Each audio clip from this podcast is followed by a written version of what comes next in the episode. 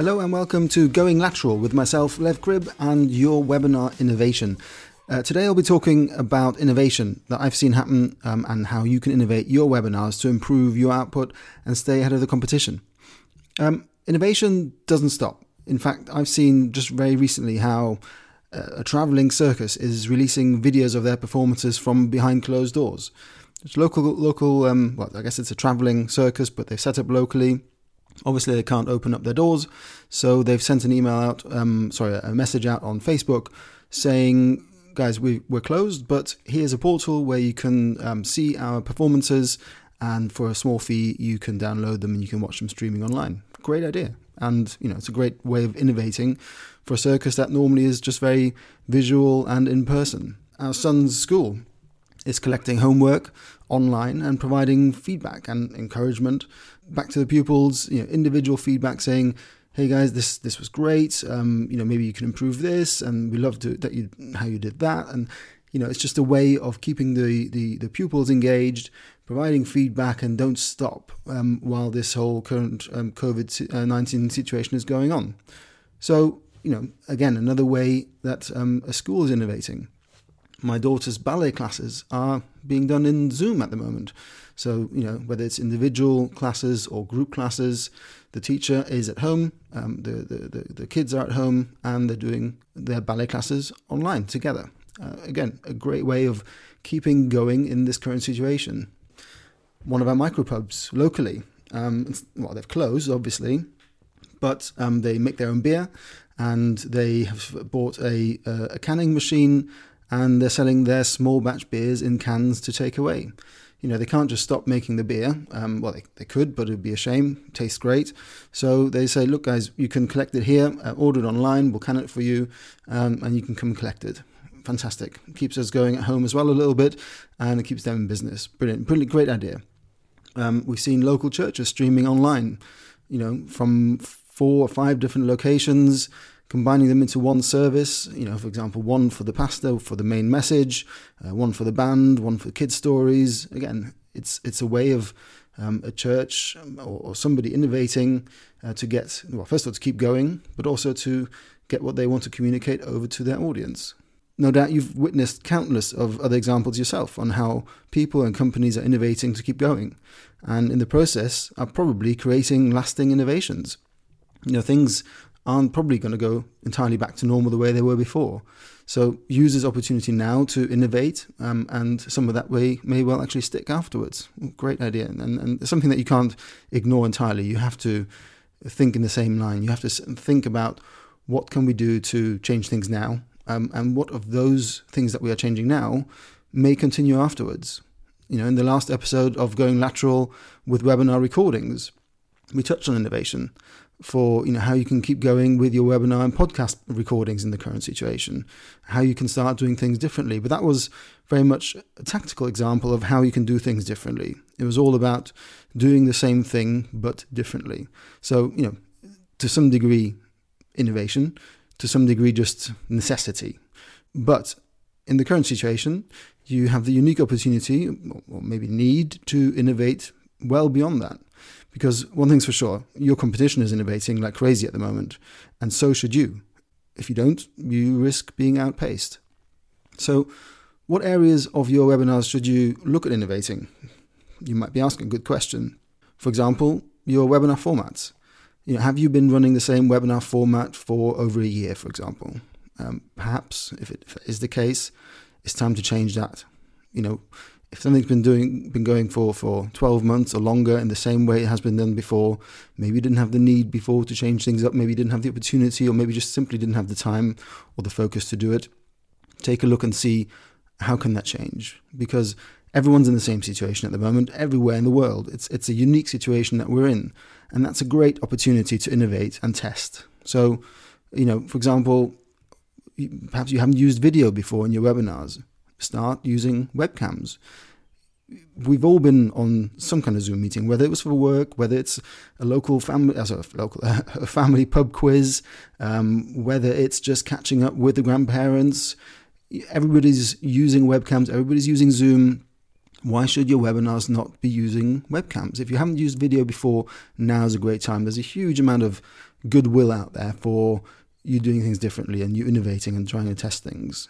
You know, perhaps you've been using the same technical setup for your audio or for your video or lighting or room setup or the same webinar platform or the same data integration with your marketing tech stack. You likely have team members or maybe even entire teams that are underutilized at the moment. So identify their skills, areas of interest or, or things they're passionate about so they can help you innovate. It's certainly better than furloughing, that's for sure. That's certainly my opinion.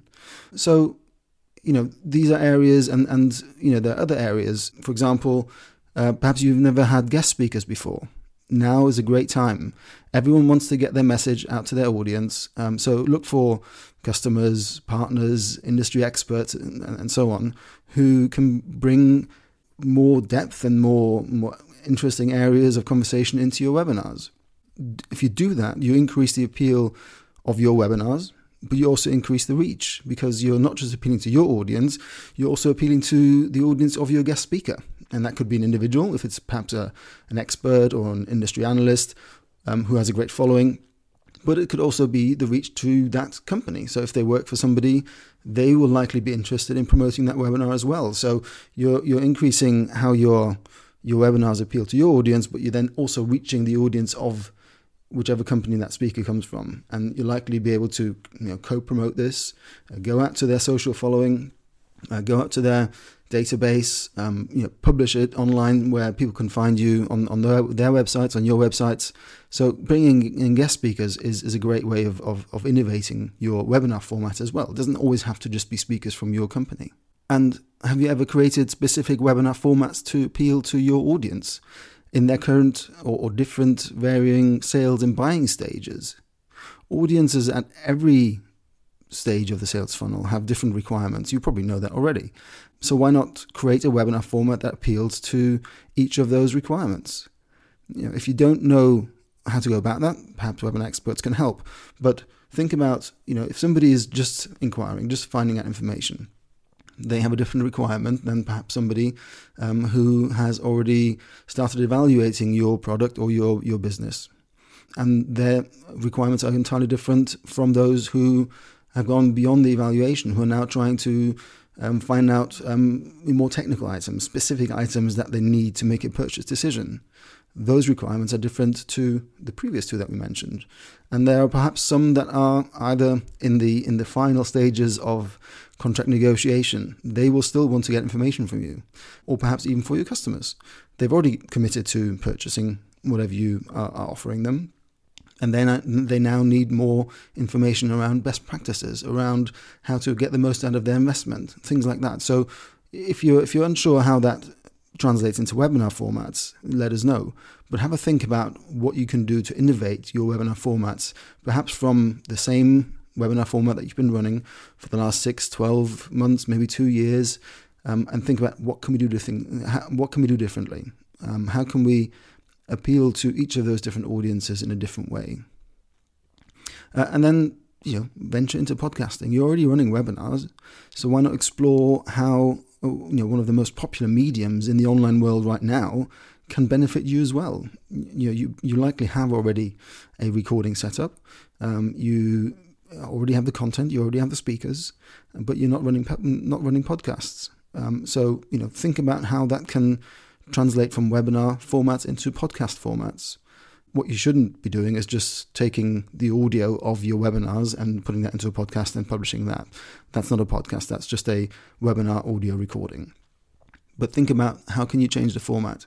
How can you appeal to a podcast audience that might be listening to you while they're on their treadmill at home, or while they are going out for a walk, or uh, simply you know over lunch listening to something else, or just simply at the weekend trying to you know get more information about you know the area that you're operating in, but maybe a little bit more sort of look behind the scenes, not just a product push, not just a sales push, but actually you know getting to know you as a, an individual, as as a company, as a team, um, as the people behind the service offering.